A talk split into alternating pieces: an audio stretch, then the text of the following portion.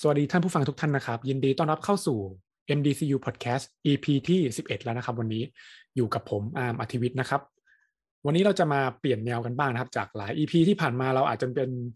พวกเนื้อหาความรู้เกี่ยวกับทางการแพทย์กันเป็นส่วนใหญ่ใช่ไหมครับ แต่ว่าวันนี้เนี่ยเราจะมาพูดคุยกันถึงเรื่องของ career path ของอาชีพแพทย์นะครับ เส้นทางชีวิตแล้วก็ประสบการณ์ทำงานต่าง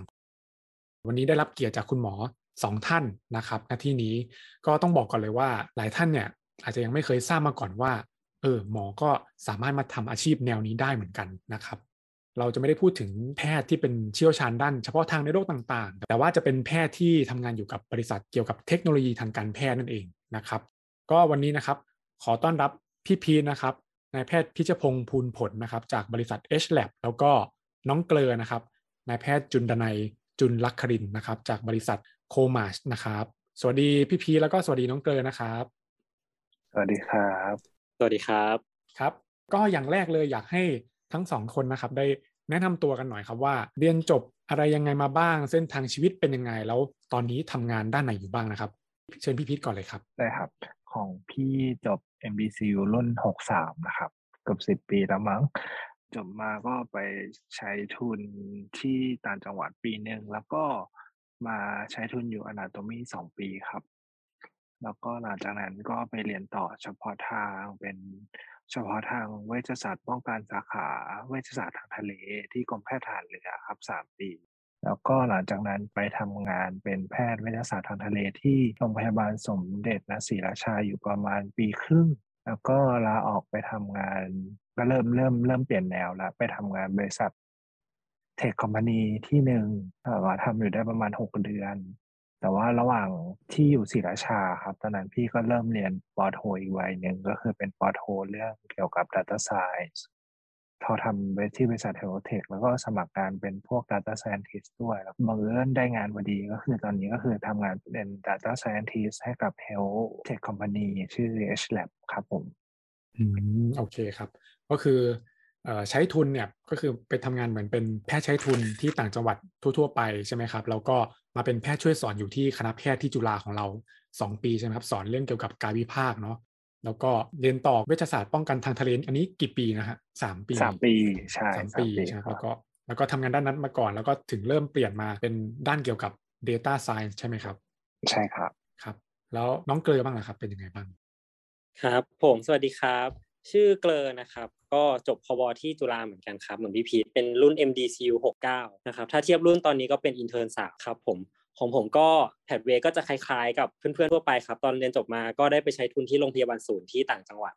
ครับผมใช้ทุนเป็น intern หนึ่งปีหนึ่งแล้วก็พอขึ้น intern สองก็ไปออกรปชครับผม ส่วนเส้นทางที่เริ่มมาทำงานย้ายมาเป็นสาย office base นี่ก็เริ่มช่วงประมาณปลายปลาย intern สองครับ ค่อยๆ เริ่มหาลู่ทางมา แล้วก็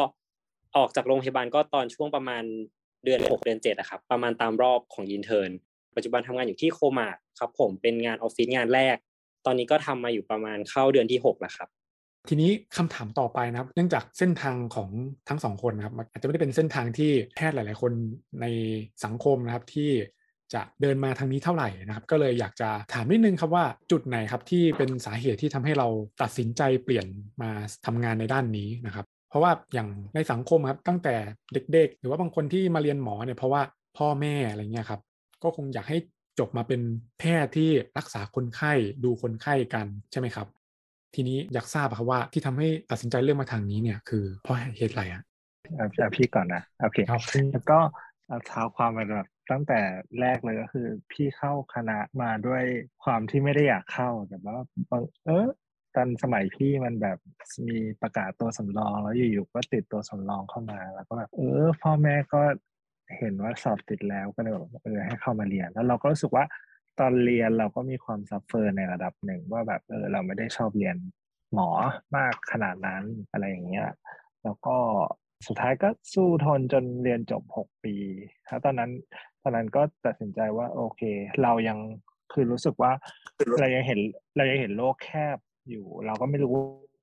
ว่าเราจะไปทำอะไรต่อแต่ว่าเออก็เลยเรียกว่าแบบไม่อยากแบบออกไปรักษาคนไข้มากเท่าไหร่เออก็เลยเลือกแบบว่าเอออย่างน้อยใช้ทุนแบบที่อนาโตมีหรือกายวิภาคดีกว่า อย่างน้อยก็เอ่อทำประโยชน์ในการสอนหนังสือ ให้กับน้องๆให้กับเด็กๆอย่างเงี้ย ให้จบไปเป็นหมออะไรเงี้ยครับ แล้วก็พอใช้ทุนครบก็เป็นจุดเปลี่ยนอีกจุดหนึ่งก็คือจริงๆระหว่างใช้ทุนอะ เราก็หางานอย่างอื่นทำเหมือนกันนะเราก็รู้สึกว่าเออเราอยากไปทั้งนู้นทั้งนี้เนี่ยเคยแบบไปสอบนักบินอะไรเงี้ย ก็แบบไม่ติดอะไรเงี้ยแล้วก็แบบพอจะไปสมัครนักบินด้วยใช่ไหมครับใช่ไปสอบมันตั้งสามสี่ปีก็ไม่ติดอะไรเงี้ยระหว่างที่เป็นหมออยู่หรือว่าทำงานระหว่างใช่ระหว่างที่วันนั้นจะทำมันตั้งแต่สมัย intern หนึ่ง intern สอง intern สามอะไรเงี้ยครับ อืมครับ ใช่ แล้วก็เออพอจบอินสามแล้วอะเราก็รู้สึกว่าเอ้ยเราไม่ได้อยากเรียนต่อเฉพาะทางเราแบบ เราก็ปล่อยเพื่อนแบบเออสมัครเรียนนู่นนั่นนี่ไปหมดเลยอะเขาก็ไม่ได้สนใจ จนใกล้ๆจะจบ intern แล้วอาจารย์ที่ในภาคก็แนะนำว่าแบบถ้าเราจะเป็น GP ไปตลอดเงี้ย มันอาจจะไม่ค่อยเหมาะอะไรเงี้ยครับเขาก็แนะนำว่าแบบอย่างน้อยหา หาหมวกสักใบมาสวมอะไรเงี้ยแล้วก็บังเอิญไอสาขาวิชาทางทะเลมันเพิ่งเปิดใหม่ครับ ก็เลยแบบก็ไปลองเรียนดูแล้วกันอะไรเงี้ยเออแล้วก็โอเคก็เข้าไปเรียนเนี่ยแล้วก็โอเคพอทำงาน พอทำงานเราก็รู้สึกว่าเออเคยเรียนเราก็เรียนก็เรียนได้แหละทำงานเราก็ทำได้ แต่แค่เรารู้สึกว่าไม่ได้มองเห็นอนาคตตัวเองอะ เป็นหมอทำงานเป็นหมอไปเรื่อยๆ จนอายุหกสิบอะไรเงี้ย อืมก็เลยแบบ ในระหว่างที่ทำงานอยู่ที่ศิราชา ก็เออลองหาลู่ทางอย่างอื่นดูก็เลยเลือกก่อนว่าโอเค เราอยู่กับโลกแคบของความเป็นหมอก็เลยเราเราลองเปิดโลกของตัวเองด้วยการไปเรียนปริญญาโทด้าน Data Science โดยที่เขาแบบโอเคไม่ได้ต้องการวุฒิปอตีอะไรมากมายอะไรเงี้ย ก็สามารถเรียนได้ แล้วระหว่างนั้นก็ลองหางานว่า เอ๊ะ มันมีงานบริษัทอะไรบ้างที่แบบรับหมอเข้าไปทำงานอะไรเงี้ย ก็เจอหลาย ๆ แบบ ลู่ทางเนาะเช่น พวกบริษัทยา แล้วก็ไปเจอบริษัทเทคคอมพานีที่หนึ่งนะตอนนั้นก็ตัดสินใจลองไปทำดูอะไรเงี้ยครับ ก็ลาออก สรุปว่าสาเหตุในการตัดสินใจก็คือเรารู้สึกว่าไม่ใช่สายทางหมอมาอยู่แล้วอะไรเงี้ยเราก็เลยอยากเบนเข็ม แต่ว่าเราก็ไม่อยากออกไปแบบเลย เราก็อยากใช้ความรู้ที่เราเรียนมาอยู่อะครับ อย่างอยากให้ไม่ได้ใช้ให้เกี่ยวข้องบ้างอยู่อะไรเงี้ย ก็เลยเบนไปทางแบบเฮลเทคคอมพานีอะไรเงี้ยครับ ประมาณนี้โอเคครับ อันนี้ผมขอย้อนกลับไปนิดนึงอย่างตอนที่พี่พีทบอกว่าที่เข้ามาเรียนหมอเนี่ย คือก็ไม่ได้เป็นสาขาที่อยากมาเรียน หรือว่าชอบอะไรขนาดนั้นอยู่แล้ว ตอนมปลายเนี่ยมีแบบว่าอยากจะเรียนคณะอะไรเป็นพิเศษไหมครับ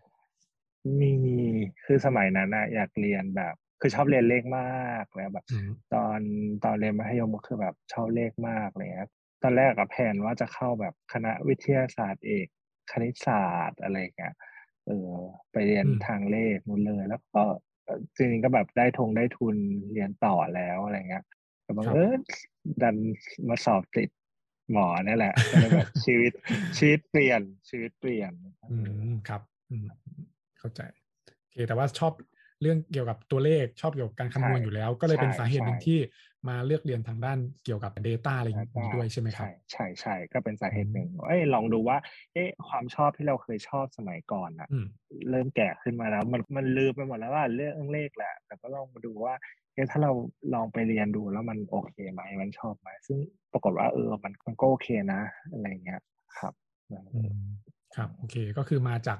การที่อาจจะไม่ได้อยากจะเรียนหมอตั้งแต่แรกอยู่แล้วใช่ไหมครับแล้วพอเข้ามาเรียนก็ได้รู้จักตัวเองมากขึ้นเรื่อย ๆ ว่า เออนี่อาจจะไม่ใช่ทางของเราใช่ไหมฮะเราก็มาทบทวนดูว่าเราแบบชอบอะไรที่ผ่านมานะครับ ลองค่อยๆศึกษาแล้วก็ลองเรียนลองทำงานดูครับในในด้านเกี่ยวกับ Data แล้วตอนนี้ก็คือเป็นยังไงบ้างฮะ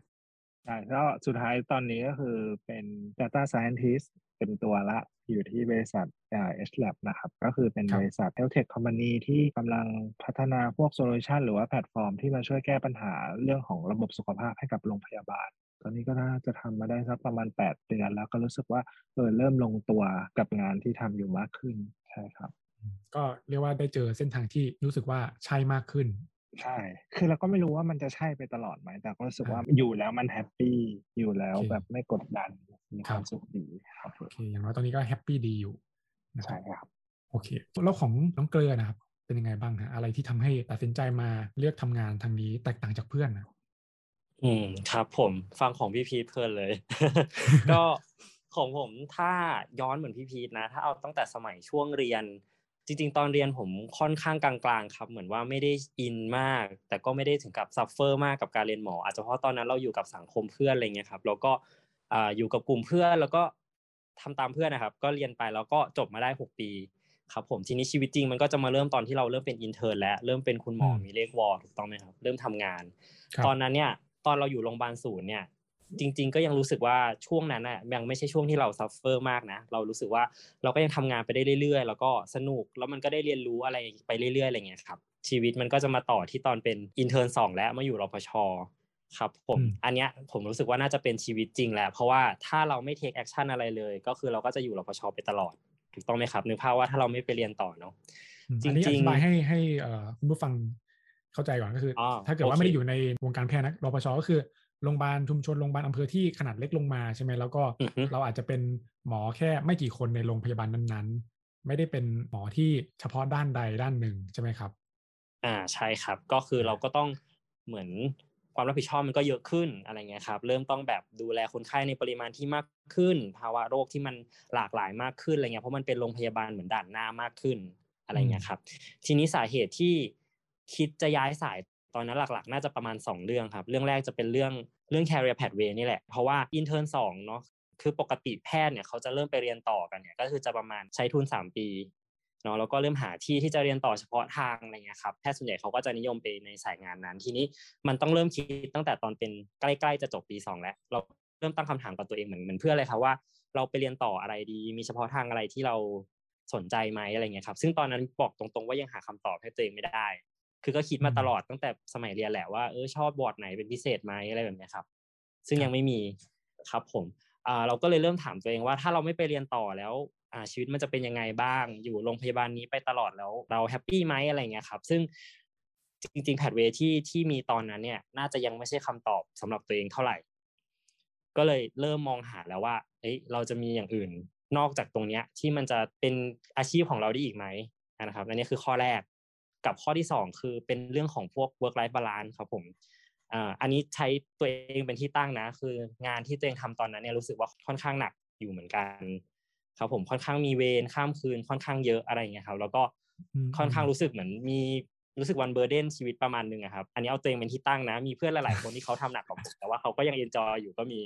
หลักๆมันประมาณ 2 เรื่องตรงนี้ครับ ผมแล้วก็จริง ๆ จุดเปลี่ยนเนี่ยขอขออนุญาตอ้างถึงพี่พีทด้วยนิดนึงเพราะว่าจริงๆพี่พีทอยู่ใน อยู่ในหนึ่งในไทม์ไลน์ที่ทำให้ได้ย้ายสายงานด้วยก็คืออ๋อครับ ไม่รู้พี่พีทจะรู้ตัวหรือเปล่า เพราะว่าตอนนั้นก็คือไปกินข้าวกับพี่พีทอยู่ครั้งหนึ่งครับ ใช่แล้วก็เป็นหนึ่งเดือนก่อนที่พี่พีทเขาจะลาออกจากที่เดิม แล้วก็ไปเริ่มงานเป็น office-basedตอนนั้นพี่พีทเขาก็มาเล่าให้ฟังว่า เอ้ยเขาจะย้ายงานไปทำเป็นออฟฟิศแล้วนะ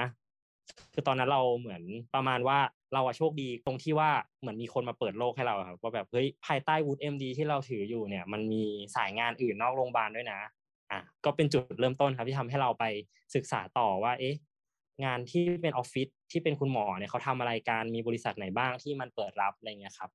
ใช่พอเริ่มศึกษา พอเริ่มมีข้อมูลเยอะขึ้นก็เริ่มสนใจ แล้วก็เริ่มลองสมัครดูครับผมใช่ก็เป็นจุดเริ่มต้นที่ได้ย้ายมาทำออฟฟิศครับอืมแล้วคือปกติแบบว่าทำงานออฟฟิศอะไรเงี้ยมันก็จริง นอกวงการแพทย์เนี่ยมันก็อาจจะมีหลายสาขาทำไมทำไมเราถึงตัดสินใจมาเลือกที่จะอยู่ในสาขานี้เหมือนเหมือนอย่างพี่พีทอาจจะมีแบบอาชอบเลขชอบการคำนวณใช่ไหมก็เลยมา ก็เลยอาจจะรู้ตัวแล้วว่า อยากมาทาง Data มากขึ้นอะไรเงี้ยของเกลือนี่เป็นยังไงบ้างไหมจริง ๆ ถ้าถ้าเอาที่เกิดขึ้นจริงเลยนะครับ ตอนที่สมัครตอนนั้นอะเราไม่ได้ปักหลักปักธงไปเลยว่ามันจะต้องเป็นเฮลเทค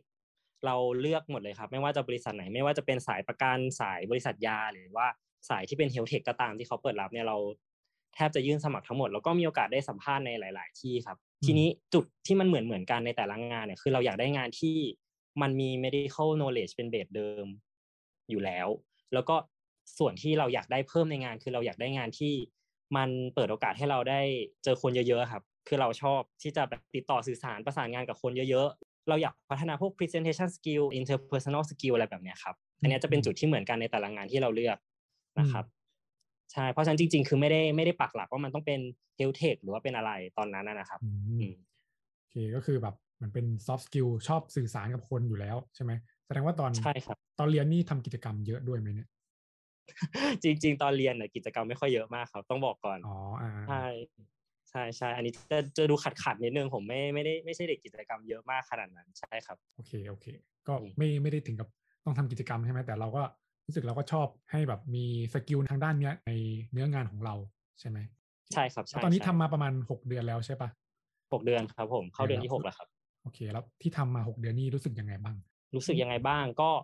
อ่าย้อนกลับไปที่สองข้อที่เราตั้งไว้ครับ เรื่อง work life balance ก็คิดว่ามันตอบโจทย์นะครับ เพราะว่าอือฮึอย่างน้อยก็โอเคเราทำงานเป็นเป็นออฟฟิศเอาแล้วมีเวลาทำงานชัดเจนเนาะเรื่องอ่าเวรนอกเวลาอะไรอย่างนี้ก็โอเคไม่มีแล้ว นะครับผมอือฮึก็คิดว่ามันตอบโจทย์ในส่วนนี้ ส่วนเรื่องของ career path ก็ยืมประโยคพี่พีชแล้วกันครับว่าเออวันนี้มันก็ใช่อยู่นะอะไรเงี้ยครับแต่ว่าในอนาคตเราก็ยังไม่รู้เหมือนกันว่ามันจะเป็นยังไงก็จริงๆหกเดือนก็ยังรู้สึกว่าตัวเองก็ยังใหม่อยู่นะครับใหม่ในวงการยังมีแบบอะไรให้เรียนรู้อยู่อีกเรื่อยๆ เลยอะไรเงี้ยครับ ตอนนี้ก็อยู่ในช่วงแบบของการเรียนรู้แล้วก็พัฒนาตัวเองครับผมโอเคฮะจากที่ทั้งสองคนนะคือ ก็เคยเป็นหมอมาก่อนแล้วก็มาทำงานแบบเป็นบริษัทด้านเกี่ยวกับเฮล t เทคอะไรพวกนี้ใช่ไหมครับ รู้สึกว่าการที่เราได้เป็นหมอเนี่ยแล้วมาทำงานเกี่ยวกับด้านนี้มันมันช่วยเรา มันส่งเสริมเราในด้านการทำงานยังไงบ้างไหมครับ โอเค ก็คือเนื่องจากว่าบริษัทมันเป็นบริษัทเฮลเทคใช่ไหมครับเพราะฉะนั้นมันก็จะเป็นโอเคบริษัทเทคคอมพานีแห่งหนึ่งที่ต้องการพัฒนาอะไรที่มาแก้ปัญหาโรงพยาบาล เราในฐานะหมอเราก็จะเหมือนเป็นยูเซอร์หรือว่าผู้ที่มีประสบการณ์ตรง มันทำให้เราสามารถเข้าใจกระบวนการหรือข้อมูลทางการแพทย์ได้เร็วมากกว่าคนอื่น เช่นอย่างพูดถึงน้องที่ทำงานเดียวกัน เขาก็อาจจะรู้เรื่องของภาษาทางการแพทย์ หรือพวกค่าค่านู่นค่านี่สัญญาณชีพค่าแลบอะไรต่างๆ เนี่ยหรือว่าการวิเคราะห์เนี่ยได้ไม่เท่ากับ เราที่มีประสบการณ์โดยตรง แล้วก็อืมครับ healthcare มันค่อนข้างมีความซับซ้อนนะเพราะฉะนั้นถ้าคนนอกวิชาชีพเข้ามาทำเรื่องเกี่ยวกับเทคคอมพานีเขาก็จะค่อนข้างที่จะต้องเข้ามาเรียนรู้เยอะมาก เราก็จะเป็นส่วนหนึ่งที่ช่วยเติมเต็มเขาพี่มีขาหนึ่งอะทำงานเป็น Data Science แต่ขาหนึ่งอะเราเหมือนเป็น หมอที่มีความรู้เกี่ยวกับหมอ แล้วก็มีประสบการณ์เกี่ยวกับการทำงานในโรงพยาบาล เราสามารถให้คำปรึกษากับน้องๆในทีม หรือว่าน้องๆในบริษัทได้ว่าโอเค ถ้าน้องสงสัยว่าเอ๊ะขั้นตอนหรือว่าระบบมันควรจะเป็นแนวไหน เราสามารถ comment เรื่องของซอฟต์แวร์หรือระบบที่พัฒนาขึ้นมาว่าแบบเอ๊ะอันนี้มันเหมาะหรือไม่เหมาะในการทำอะไรเงี้ยครับ อืมก็คือฟังดูแล้วจริง ๆ ก็ถือว่ายังไงก็ต้องมีหมออยู่ในในงานด้านนี้อะใช่ไหมครับ ยังไงเขาก็ต้องการต้องการหมอไว้เป็นแบบที่ปรึกษาที่จะรู้ใช่อย่าง อืมครัอบย่างน้อยอะคือบริษัทพวกเนี้ยจะต้องมี consult ก่อนที่พี่จะเข้ามาทำงานเขาก็มี consult ที่เป็นหมออยู่แล้ว แต่ว่าอันนั้นก็อ๋อจ้างเป็น part จ้างเป็นพาร์ทไทม์แต่ว่าจริงๆตอนเนี้ยที่บริษัทนะ มีหมอที่เป็น full time ทำงานอยู่ทั้งหมดสามคน ก็คือพี่เป็น Data s c i e n c e แล้วก็จะมีน้องอีกสองคนเป็นโปรแกรมเมอร์ที่เขียนโอ้โปรแกรมก็คือก็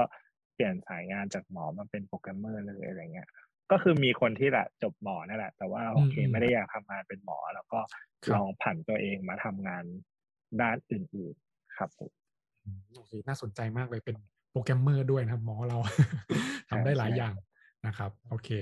แล้วของอย่างเกลอบ้างอะครับ การเป็นหมอเราไม่ได้ช่วยช่วยในงานของเราบ้างยังไงบ้างไหมอืมครับผมก็อ่าเท้าความก่อนว่าตำแหน่งของผมเนี่ยเป็นอ่า consultant ครับผมเป็นเหมือนที่ปรึกษาอืมทางการแพทย์เนาะตัวบริษัทเนี่ยจริงๆแล้ว product ที่เขาขายเนี่ยก็จะเป็นพวก solution ที่ใช้ในโรงพยาบาลหรือว่า nursing home เนี่ยแหละครับเป็นพวกระบบ telemedicine แล้วก็คือส่วนตัวของ product ที่เรามีเนี่ยเรา provide ทั้งระบบ telemedicine เลย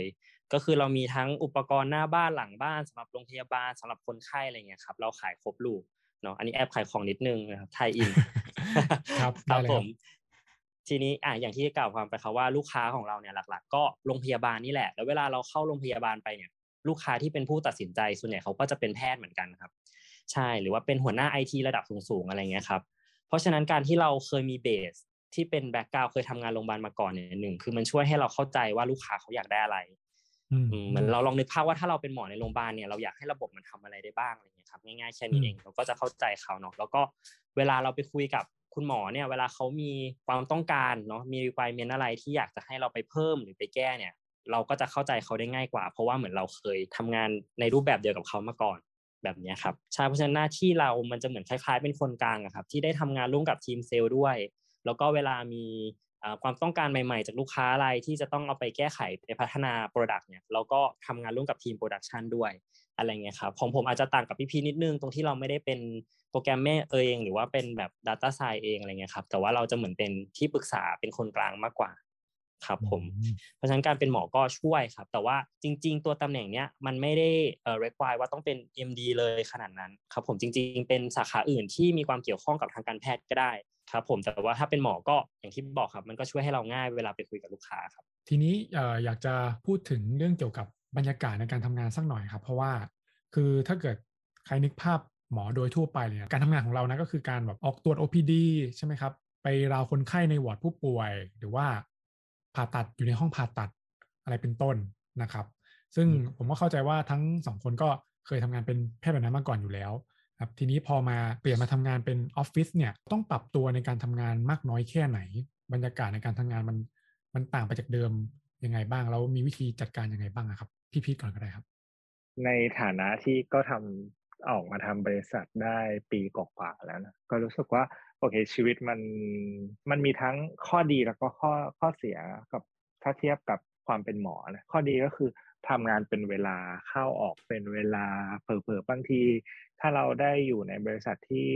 flexible เรื่องเวลาทำงานก็อาจจะแบบไม่ต้องเข้างานตรงเวลาออกตรงเวลาอย่างบางโรงพยาบาลต้องตอกบัตรบางโรงพยาบาลต้องสแกนหน้าอะไรอย่างนี้ แต่ว่าบางโรงพยาบาลอาจจะไม่ต้องโอเคบางโรงพยาบาลก็อาจจะแบบออกมาออกต่อวิธีเก้าโมงหรืออะไรอย่างเงี้ยก็ได้ แต่ว่าอย่างมาทำบริษัทข้อดีก็คือ เราสามารถบริหารจัดการเวลาของเราได้ แล้วก็อ่ออะไรอะไรมันก็ จัดการง่ายขึ้นอะไรเงี้ยครับ เราสามารถแบบวางแผนได้ว่าเราอยากทำอะไรเสาร์อาทิตย์ เราก็ว่างเราจะไปรับเบนเพิ่มก็ได้หรือว่าจะพักผ่อนอะไรเงี้ยก็ได้ครับผมแต่ว่ามันมันจะมีข้อที่แตกต่างกันที่รู้สึกว่าเออบางทีการเป็นหมออาจจะดีกว่า ตรงที่ว่าเวลาเราทำงานบริษัทอะครับ มันมันมักจะไม่ได้จบภายในวันเดียว หรือว่าไม่ได้สิ้นสุดภายในวันเดียว มันเหมือนโปรเจกต์หนึ่งอาจจะใช้เวลา อาทิตย์หนึ่งสองอาทิตย์ หรือว่าบางทีเป็นเดือนสี่เดือนห้าเดือนกว่าโปรเจกต์มันจะจบเพราะฉะนั้นมันก็จะมีความรู้สึกว่าแม้ว่าจบวันแล้วอะเราก็ยังรู้สึกว่างานเรายังไม่เสร็จเวลาเป็นหมอเนี้ยบางทีเราจบวันเราก็คือตรวจคนไข้เรียบร้อย เราก็ไม่ได้มีอะไรค้างคาสักเท่าไหร่ แต่ว่าพอมาทำงานออฟฟิศช่วงแรก ๆ ที่พี่มีแบบมีปัญหามากก็จะรู้สึกว่าเฮ้ยงานยังไม่เสร็จมันก็จะแบบคิดแต่เรื่องงานคิดแต่เรื่องงานคิดแต่เรื่องงานแบบขนาดเลิกงานแล้วก็ยังคิดแต่เรื่องงานอยู่อะไรเงี้ยเออแต่ว่าพอหลังๆ มันก็เริ่มปรับตัวได้มากขึ้นว่าโอเค พอหมดเวลางานแล้วก็ปล่อยไป เราทำได้เท่าไหร่ก็เท่านั้น หลังจากนั้นเราก็ใช้ชีวิตของเรา เราไม่ควรจะยึดติดอยู่กับงาน หรือว่ายึดติดอยู่กับบริษัทมากขนาดนั้น คือเราก็ต้องให้เวลากับตัวเอง เพราะว่าบริษัทถ้าไม่มีเราเขาก็หาคนอื่นเข้ามาทำใหม่ได้ เพราะฉะนั้นเราก็ต้องแบบให้เวลากับตัวเองด้วยอะไรเงี้ยครับ ก็พอเริ่มปล่อยวางได้มากขึ้นก็รู้สึกว่าโอเคทำงานบริษัทอะถ้าเรา ไม่ได้คิดอะไรมากอะไรเงี้ยครับ มันก็ก็มีส่วนที่ดี แต่ว่าก็เหมือนส่วนที่มันไม่เหมือนหมอก็คือเรื่องของงานที่มันรับมันมันรับมาเป็นโปรเจกต์โปรเจกต์นะมันจะไม่ได้เสร็จสิ้นภายในวันเดียวอันนี้เป็นเป็นเรื่องที่คิดว่าแตกต่างอะไรเงี้ยครับ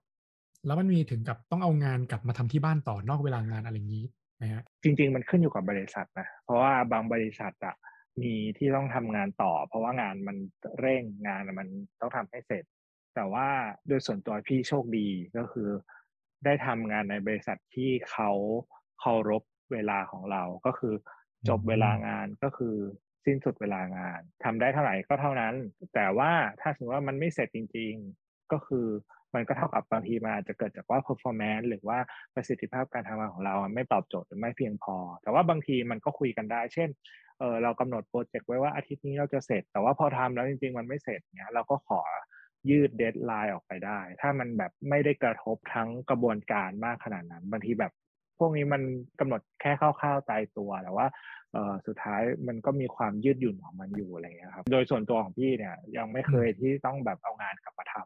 มีแต่ว่าบางทีเรารู้สึกว่าเรายังอยากทำต่อก็มีนะแบบว่าเอ้ยมันอันนี้มันยังแก้ไม่เสร็จเลยอะแบบอยากทำต่อเออก็ก็มีเอากลับมาทำบ้างอะไรเงี้ยแต่ว่าตามหลักแล้วก็คือไม่ได้บังคับ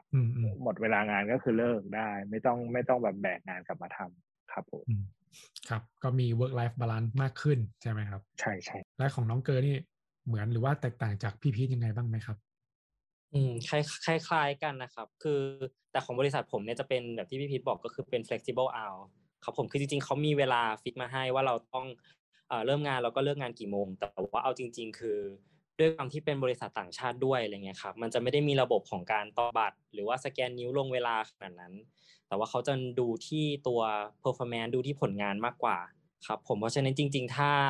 เรื่องเวลาเข้างานเนี่ยอาจจะไม่ได้เป๊ะมาก อาจจะมีแบบ วกลบนิดหน่อยอะไรเงี้ยครับผมแล้วก็บรรยากาศในการทำงานก็คือต่างกับโรงพยาบาลครับ อย่างหนึ่งเลยที่ผมรู้สึกว่าจากการที่เป็นหมอแล้วมาเป็นพนักงานออฟฟิศเนี่ยก็คือเรื่องของเพื่อนร่วมงานเนาะคือเดิมเนี่ยเวลาเราอยู่ในโรงพยาบาลเนาะก็ถ้าพูดก็คือเหมือนเราเป็น commander อะไรเงี้ยครับเราเป็นคนที่ออกคำสั่งให้กับคนในทีมที่จะทำตามออเดอร์ของเราเนาะ ก็จะเขาเรียกว่าไง คุณพยาบาลหรือว่าพี่ๆในโรงพยาบาลเนี่ยเขาก็จะค่อนข้างแบบ nice กับเราเคารพกับเราอะไรเงี้ยครับในช่วงเวลาของการทำงาน แต่ว่าเวลาที่มาอยู่ในออฟฟิศอะไรเงี้ยครับจริง ๆ ทุกคนที่อยู่ในออฟฟิศกันเป็น colleague เหมือนกัน ก็คือเราเหมือนเป็นเป็นพนักงานระดับเดียวกันอะว่าอย่างนั้นเถอะ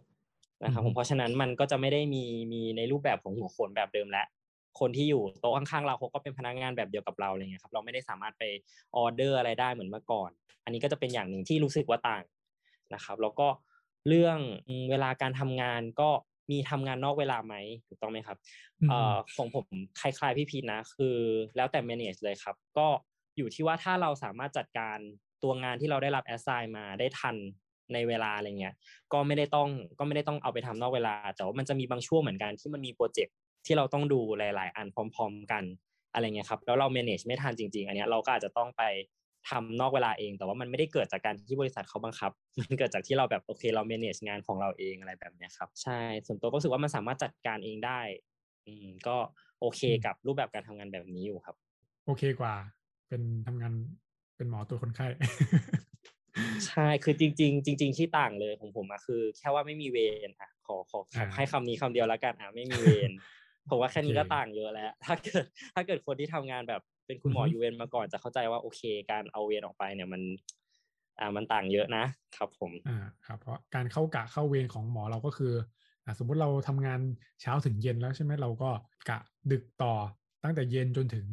กลางคืนแล้วก็ข้ามวันไปเช้าอีกวันหนึ่งแล้วเราก็มาทำงานตั้งแต่เช้าจนถึงเย็นต่ออีกใช่ไหมครับ มันก็เรื่องตรงก็คืออดหลับอดนอนพอสมควรอะเนาะอืมแต่ว่าของถ้าเกิดเรามาอยู่ออฟฟิศก็ก็ค่อนข้างได้นอนเป็นเวลานะครับ ใช่เลยครับอ่าโอเคครับเอ่อ อีกอย่างหนึ่งที่ผมคิดว่าหลายคนที่ฟังอยู่ก็คงอยากจะรู้ด้วยเหมือนกันว่า เออถ้าเกิดสมมติเราเข้ามาในสายงานนี้แล้วเนี่ย เราจะมีโอกาสเติบโตในทางด้านการงานเนี่ยได้ยังไงบ้างใช่ไหมเพราะว่าถ้าเกิดอย่างอย่างหมอที่เรารู้กันนะคือ สมมติเราจบหมอ 6 ปีใช่ไหมครับเราก็ตรวจโรคทั่วไปได้ใช่ไหมครับ ถ้าเกิดว่าอยากเติบโตต่อก็อาจจะเป็นเรื่องของการเรียนต่อสาขาเฉพาะทางด้านใดด้านหนึ่งก็ว่าไปใช่ไหมครับ แล้วก็ สามารถที่จะดูแลรักษาคนไข้เฉพาะทางด้านนั้นๆได้มากขึ้นนะครับแต่ทีนี้ถ้าเกิดว่าเป็นของอย่างพี่พีกับน้องเกลอเนี่ย โอกาสการเติบโตในงานด้านออฟฟิศเนี่ยครับมันมันเป็นยังไงบ้างครับ มันเหมือนหรือว่าต่างกับแพทย์ยังไงบ้างไหม จริงๆออฟฟิศเนี่ยค่อนข้างมีเขาเรียกว่า career path หรือว่าแบบแนวทางในการเติบโตค่อนข้างชัดเจน เพราะว่าจริงๆเป็นหมอเนี่ยมันก็จะมีหมอส่วนที่พอเริ่มแก่ๆเขาก็จะไปทำงานบริหารใช่ไหมอันนั้นก็จะเป็น career path ของเขา แต่ก็ไม่ใช่ว่าหมอทุกคนอะจะไปทำงานบริหาร ก็บางคนก็อาจจะแค่ตรวจไปจนแก่อะไรเงี้ยแต่ว่าการทำงานออฟฟิศนะครับ มันเหมือนมันมี career path โอเคมันมันก็จะมีตั้งแต่เข้ามาเรามาเป็นระดับ junior เป็นระดับ middle เป็นระดับ senior แล้วก็เริ่มขึ้นมาเป็นพวก manager เป็นเป็น lead มันเหมือนสามารถโตขึ้นไปได้เรื่อยๆสมมติว่าแค่อยู่บริษัทเดิมไม่ได้ย้ายไปไหนเนี่ย มันก็จะโตขึ้นเรื่อยๆของมัน เพราะว่าอาศัยประสบการณ์การทำงานนะครับ ถ้าเรามีประสบการณ์มากขึ้น เราก็จะได้เป็นอัปเกรดสถานะตัวเองขึ้น บริษัทเขาก็จะมีการให้อัปเกรดใช้คำว่าโปรโมทเราขึ้นขึ้นเป็นในระดับที่สูงกว่า ซึ่งมันก็จะโตขึ้นไปเรื่อยๆ แต่ว่าพวกนี้มันจะมีข้อแตกต่าง กับการเป็นแพทย์คือบางทีการเป็นแพทย์มันโตตามเวลาเมื่อเวลาผ่านไปเราก็จะได้โตขึ้นเรื่อยๆ เช่นซีเพิ่มขึ้นเรื่อยๆ ระดับก็เพิ่มขึ้นเรื่อยๆ จากชำนาญเป็นชำนาญการพิเศษนู่นนั่นนี่ แต่ว่าพอมาทำงานออฟฟิศอะบางทีมันต้อง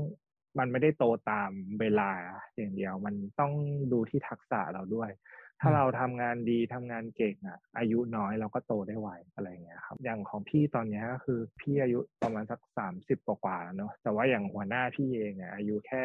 ประมาณยี่สิบหกยี่สิบเจ็ดอะไรเงี้ยโอ้เด็กกว่าหลายปีด้วยใช่ครับต้องเป็นหัวหน้าเรา คือก็จะบอกว่าโอเควุฒิหรืออายุมันไม่ใช่สิ่งที่จะมาบอกว่าใครทำงานเก่งกว่าใคร แต่ว่าอืมอืมมันเหมือนอาศัยครับประสบการณ์มากกว่าเขาว่าใครมีความรู้ใครมีสกิลใครมีทักษะ เหนือกว่าใคร มันก็จะได้รับการโปรโมทขึ้นไปได้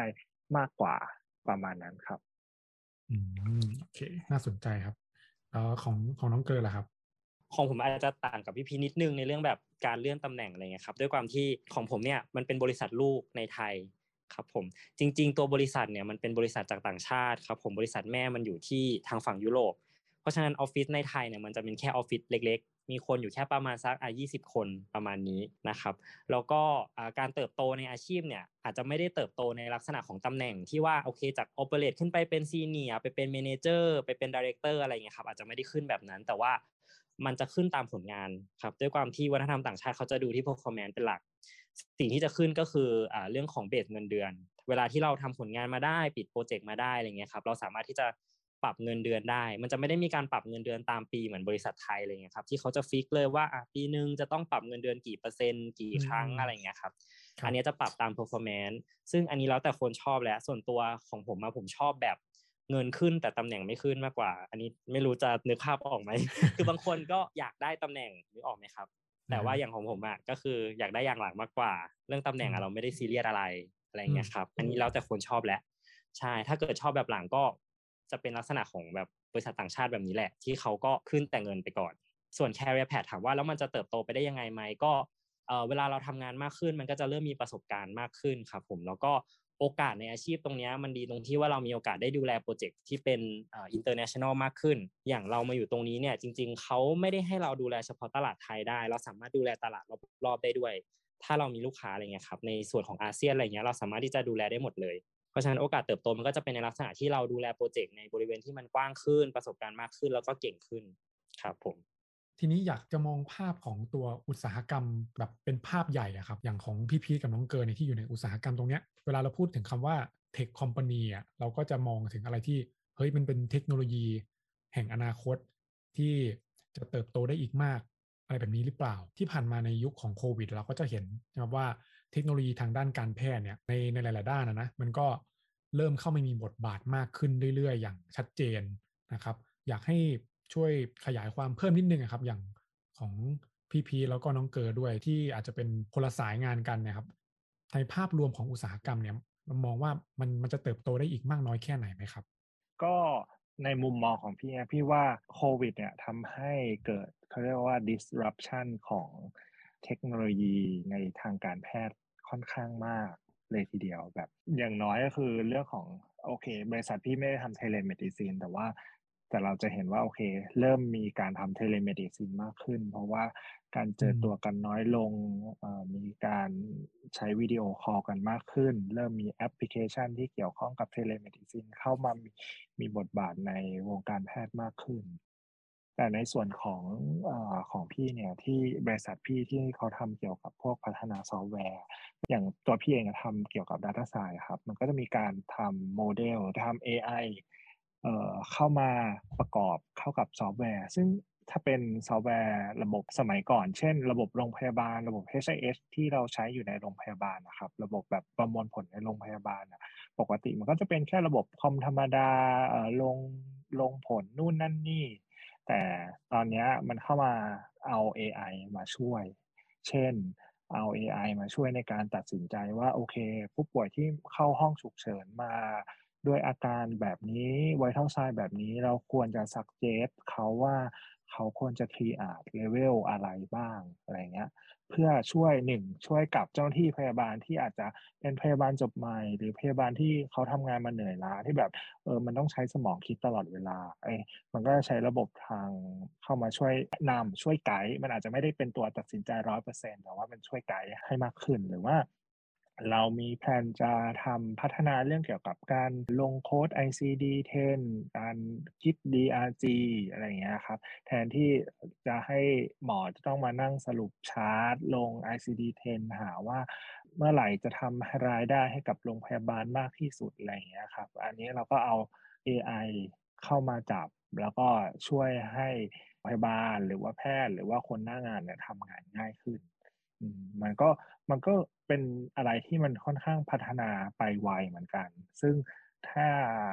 เราตามไม่ทันนะก็จะเหมือนล้าหลังไปเลยนะครับ เพราะว่ามันมีอะไรใหม่ ๆ ที่เกิดขึ้นอยู่ตลอดเวลา ครับผมของน้องเกินล่ะครับ อืมพี่พีตอบดีมากเลยครับ เดี๋ยวตบมือให้พี่พีก่อนเลย ครับผมของผมก็จริง ๆ อ่า ผมพูดถึงในส่วนของตัว telemed ละกันครับ เพราะว่าเป็นตัว product หลัก ๆ ที่ที่ทาง product ออฟฟิศเราทำอยู่นะครับผมจริง ๆ เนี่ย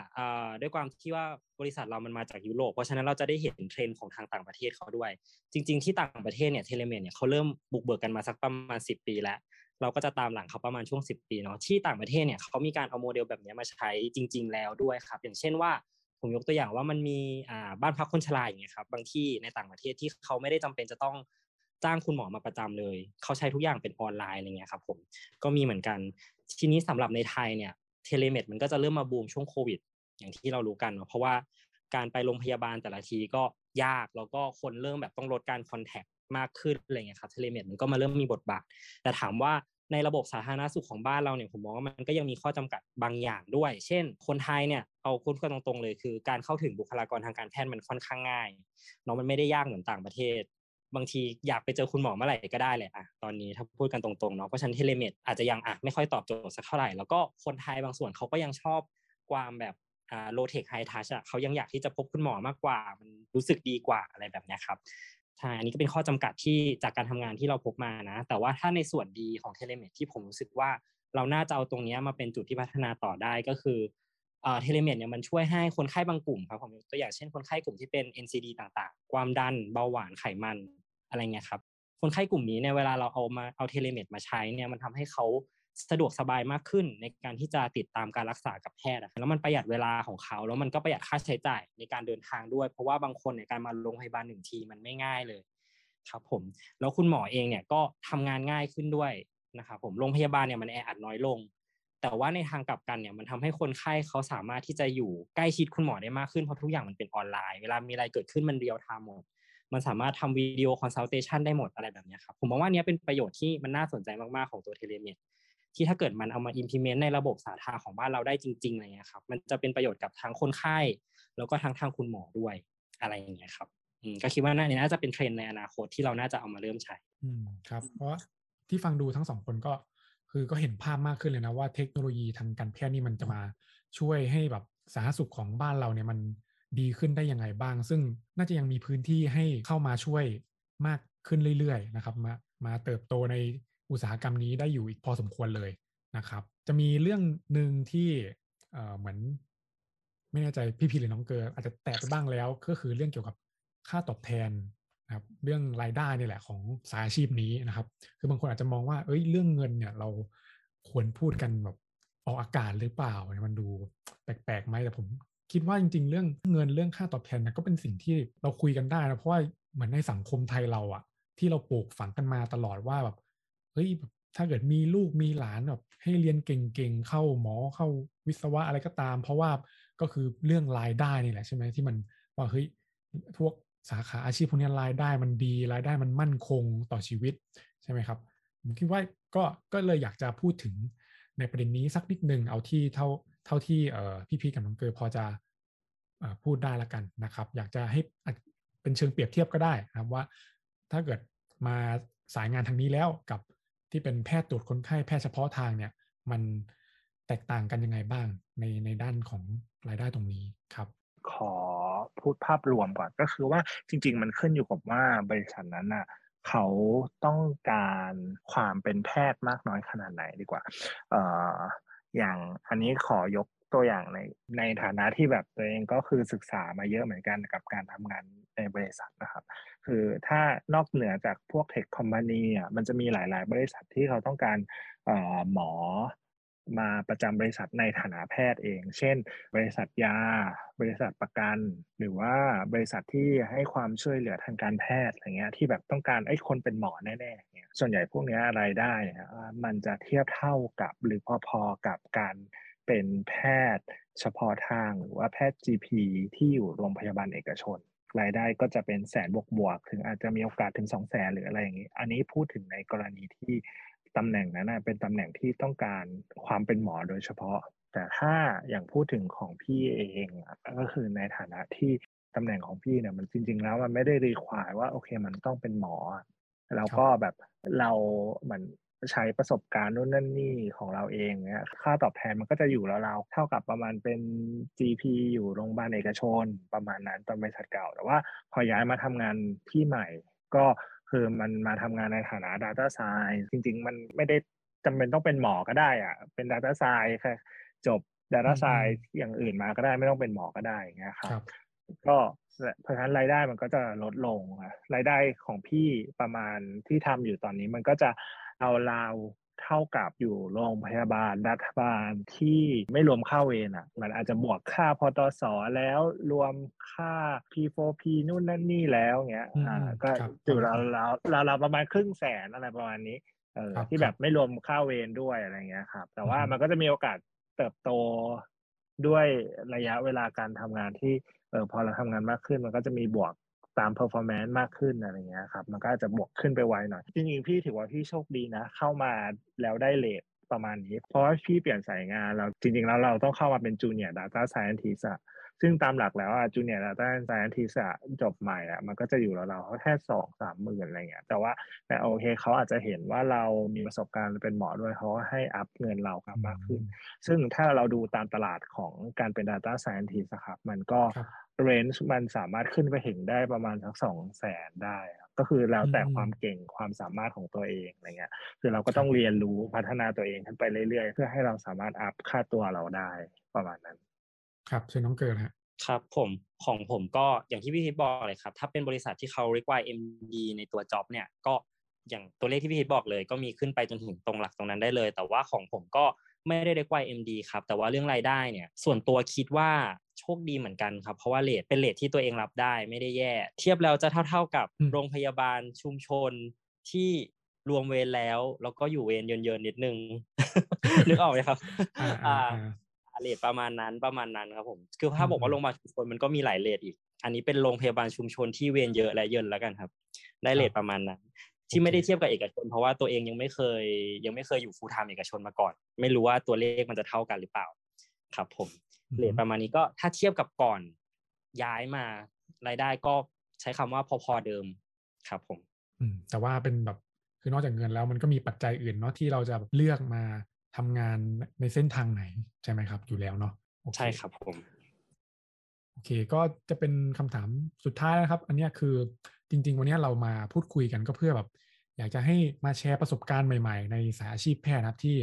คือหลายคนอาจจะไม่เคยรู้มาก่อนนะอย่างอย่างผมเองครับก็ เป็นหมอก็ก็ไม่เคยรู้มาก่อนแหละว่าเรามีแบบสาขาอาชีพนี้ที่แบบเฮ้ยแพทย์เราอาจจะผันตัวไปทำงานด้านนี้ด้วยเหมือนกันใช่ไหมเพราะว่าเราเรียนหมอมา 6 ปีอะส่วนใหญ่หลักๆ เราก็จะอยู่ในด้านของวิชาการทางการแพทย์ การดูแลคนไข้อะเนาะในชั้นคลินิก 3 ปีก็จะอยู่เกี่ยวกับการตรวจคนไข้เป็นหลักอะอันนี้ก็เป็นอีกเส้นทางหนึ่งครับที่มาแชร์ให้เปิดโลกอะให้ทุกคนได้รู้จักกันนะครับ ทีนี้ครับถ้าเกิดสมมติอยากจะมี น้องๆหมอที่กำลังจะจบหรือว่าอาจจะกำลังเลือกเส้นทางตัวเองอยู่ว่าอยากจะเป็นหมอสาขาไหนดีหรือว่าหลายๆคนเหมือนอาจจะเป็นเหมือนอย่างพี่พีทเลยก็คือ ที่เรามาเรื่องมาเรียนหมอจริงๆอาจจะยังไม่รู้ก็ได้นะ ว่าเราอยากเป็นหมอจริง ๆ หรือเปล่าใช่ไหมแต่ว่าสังคมมันมันให้เรามาอืมเราก็มาไปก่อนโดยที่เรายังไม่ได้รู้จักตัวเองดีพอ ทีนี้ครับสำหรับคนกลุ่มนี้เนี่ย ถ้าเกิดว่าอยากจะมาศึกษาหรือว่า จะเข้ามาในเส้นทางของทั้งตัว Data Scientist แล้วก็ที่เป็นที่ปรึกษาอย่างน้องเกลอนี่ยครับ ในบริษัททางด้าน Healthcare เนี่ยมีอะไรที่เขาควรต้องรู้บ้าง ต้องหาความรู้ยังไง เริ่มต้นยังไงครับหรือว่าแบบคิดว่ามีพาร์ทเวย์ไงบ้างที่ให้น้องหมอรุ่นต่อๆไปเนี่ยได้ได้เดินตามครับ จริง ๆ เนี่ย ถ้าพูดถึงตัวเองเนี่ยคือเราอะไปเรียนเพิ่มเติมของเรา แล้วก็เรา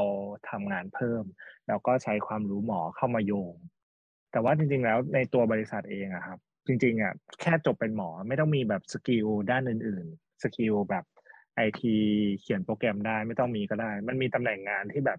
เออเราอยากได้คนที่มีความรู้หรือว่ามีประสบการณ์ในการทำงานในโรงพยาบาล เช่นในออฟฟิศเนี้ยมีตำแหน่งที่เรียกว่า business analyst หรือว่า BA หรือว่าเป็น consult หรือว่าทำพวก user experience user interface อะไรเงี้ยครับ เราก็ต้องการประสบการณ์ หรือว่าการเป็น user ของหมอครับ หรือว่าคำคำแนะนำในมุมมองของหมอเข้ามาทำงาน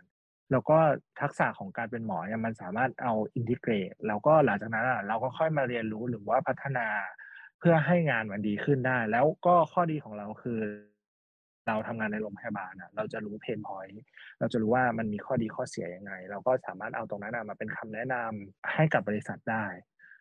ที่พี่ทำงานอยู่เนี้ยมันไม่ใช่แค่ว่าเราเข้ามาร่วมทีม แต่ว่าเราแบบเข้ามาช่วยกันคิดแก้ปัญหา แล้วก็ตั้งแต่พวกตัวโครงสร้างของระบบโรงพยาบาลโปรเซสทุกอย่างของโรงพยาบาล แล้วก็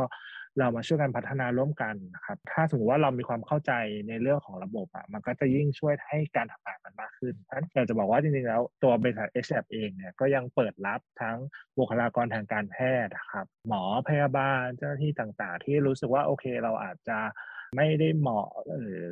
อยากจะทำงานในโรงพยาบาลมากนัก แต่เรารู้สึกว่าเราอยากใช้ประสบการณ์การทำงานที่แบบประสบการณ์ที่เราเรียนรู้มามาช่วยพัฒนาระบบสุขภาพ ก็บริษัท h อ p ก็ยินดีจะต้อนรับทุกคนที่แบบอยากเข้ามาทำงานก็สามารถส่งเรซูเม่หรือ CV เข้ามาที่บริษัทได้ครับผม โอเค ขอบคุณครับ ส่วนของน้องเกอร์ล่ะครับ มีอะไรอยากจะฝากถึงท่านผู้ชมหรือว่าน้องๆ หมอที่ฟังอยู่บ้างครับ สำหรับน้องๆที่อยากจะ